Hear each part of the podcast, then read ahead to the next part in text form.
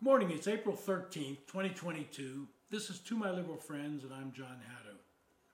You know, I've tried to avoid the Hunter Biden laptop scandal as much as possible, but the drip, drip, drip of information being gleaned from the laptop makes it impossible. It calls into real question the media and their reaction to the story from the beginning to recent days where they finally had to admit that their claim it was Russian disinformation was blatantly false. Now, I want to juxtapose that issue with the recent news that Jared Kushner, son in law of Donald Trump, received a $2 billion investment to his newly formed investment company, Affinity Partners. This investment came six months after Trump left office, and it raises some legitimate questions. One of those is the source of the money. First, why would the investment arm of the Saudi government, a $620 billion public investment fund, give this money to an inexperienced and newly formed investment company? Two, why would the de facto leader of the Saudi government, Crown Prince Mohammed bin Salman, overrule the fund's advisors who recommended not doing this investment? Three, is there some sort of payback for Kushner's support for Saudi interests while he was working in the White House? He was very close to Crown Prince Mohammed. And four, are they trying to buy influence in the case that Donald Trump makes another run for the White House, which all signs point to he is aiming to do? All of these are legitimate questions and should be answered. The media, led by the New York Times, are already homing in on this issue, and that's their job as journalists. But why were they so reluctant to report on the Hunter Biden story? Why were they so quick to refer to it as, quote, disinformation campaign, end quote? So let's look at some of the revelations we've gleaned from the Hunter Biden laptop. As I said, I've tried to avoid this, but if they're going to pounce on Jared Kushner, they really, really need to start looking at themselves in the mirror. First, we know that Hunter Biden received millions of dollars from the Chinese investment company CEFC. Two, there is evidence from Tony Bobulinski, Hunter's business partner, that Joe Biden actually met with Hunter's foreign business partners on multiple occasions while he was a sitting vice president, despite Joe Biden's denials that he ever did this. Three, there's strong evidence from the laptop that suggests there was a commingling of funds between Hunter Biden and Joe Biden. Another thing the White House denies. Four, Eric Schwerin, the president of Rosemont Seneca firm, and another former Hunter Biden business partner, Dave, Devon Archer, were both named in exchanges of emails and texts with Hunter Biden, and the information then was enlightening. Schwerin had extensive knowledge of the Biden family finances and even had the ability to sign off on checks for Joe Biden. In one email, he said, quote, your dad's Delaware tax refund check came today. This was on June 10, 2010, while Joe Biden was vice president. Quote, I'm depositing it in his account and writing a check in that amount back to you since he owes it to you. Don't think I need to run it by him, but if you want to go ahead, if not, I will deposit tomorrow. End quote. Now, if that's not commingling of funds, he gets his, his dad's tax refund, signs it, and deposits it in Hunter's account because he said his dad, owe, his dad owes him that money. A public awareness of this scandal grows. Democratic political consultant Doug Schoen, in a careful article in The Hill, a rag that covers Capitol Hill, over the weekend expressed his party's concerns. If Joe Biden is found to have profited from Hunter's business deals or used his position as vice president to benefit the family, Schoen wrote, what is now likely a red wave election could turn into a massive blowout that is more substantial than anything seen in recent history. End quote. Now, I know Doug, and I've worked with him on a couple of issues, and he's a serious player in Democratic politics. He's also someone that tells it pretty straight.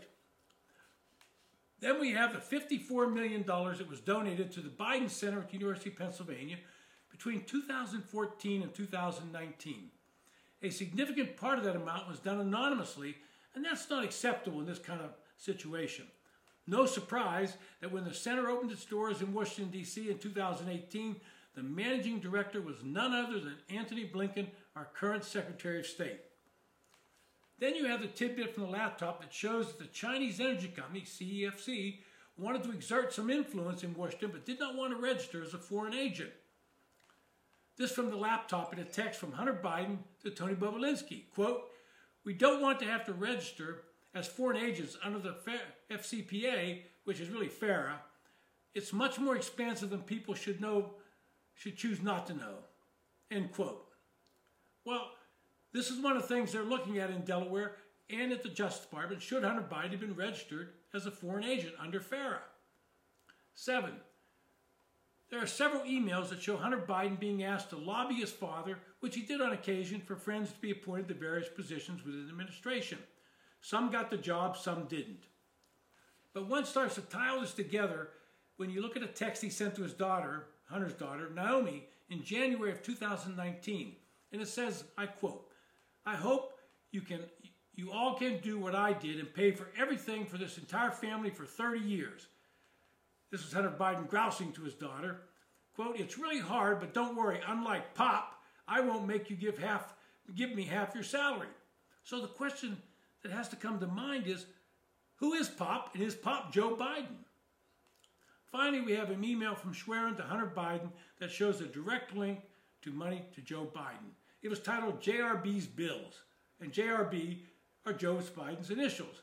They concern the upkeep of Biden's house in the Greenville enclave in Wilmington, Wilmington, Delaware, where Biden seems to like to retreat to just about every weekend and holiday.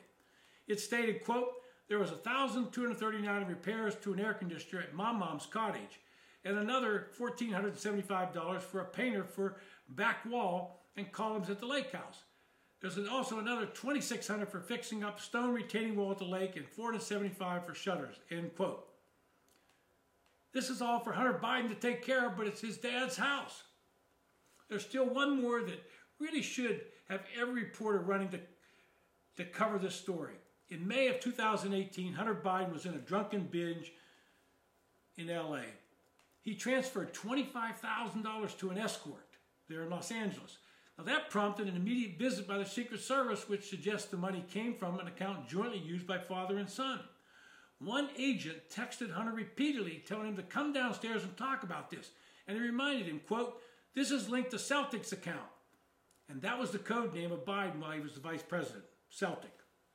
Some young enterprising reporter should see this as all of this and realize that he could be writing a Pulitzer winning story but he would have to get by his editors and allow him to pursue it and then to print it or air it. The major media outlets in this country seem to be inclined to either ignore the story or bury it. And what would they do if the grand jury being held in Delaware by U.S. Attorney David Weiss returns an indictment on Hunter Biden and shows a direct link to his father? How many of you really believe that Joe Biden never talked to his son about his business dealings? Hunter accompanies his father to China and Europe on Air Force Two and on a long plane ride home, they did not talk. I guarantee you that if this were my child, the topic of his business ventures would certainly have come up. So I say to you, the journalists in this country, investigate the Saudi investment with Jared Kushner. If there's something nefarious or it is influence peddling, then expose it. But quit ignoring the Biden story or just admit you're hypocrites and do only exposes on people you don't like. This has been To My Liberal Friends. Thanks for listening.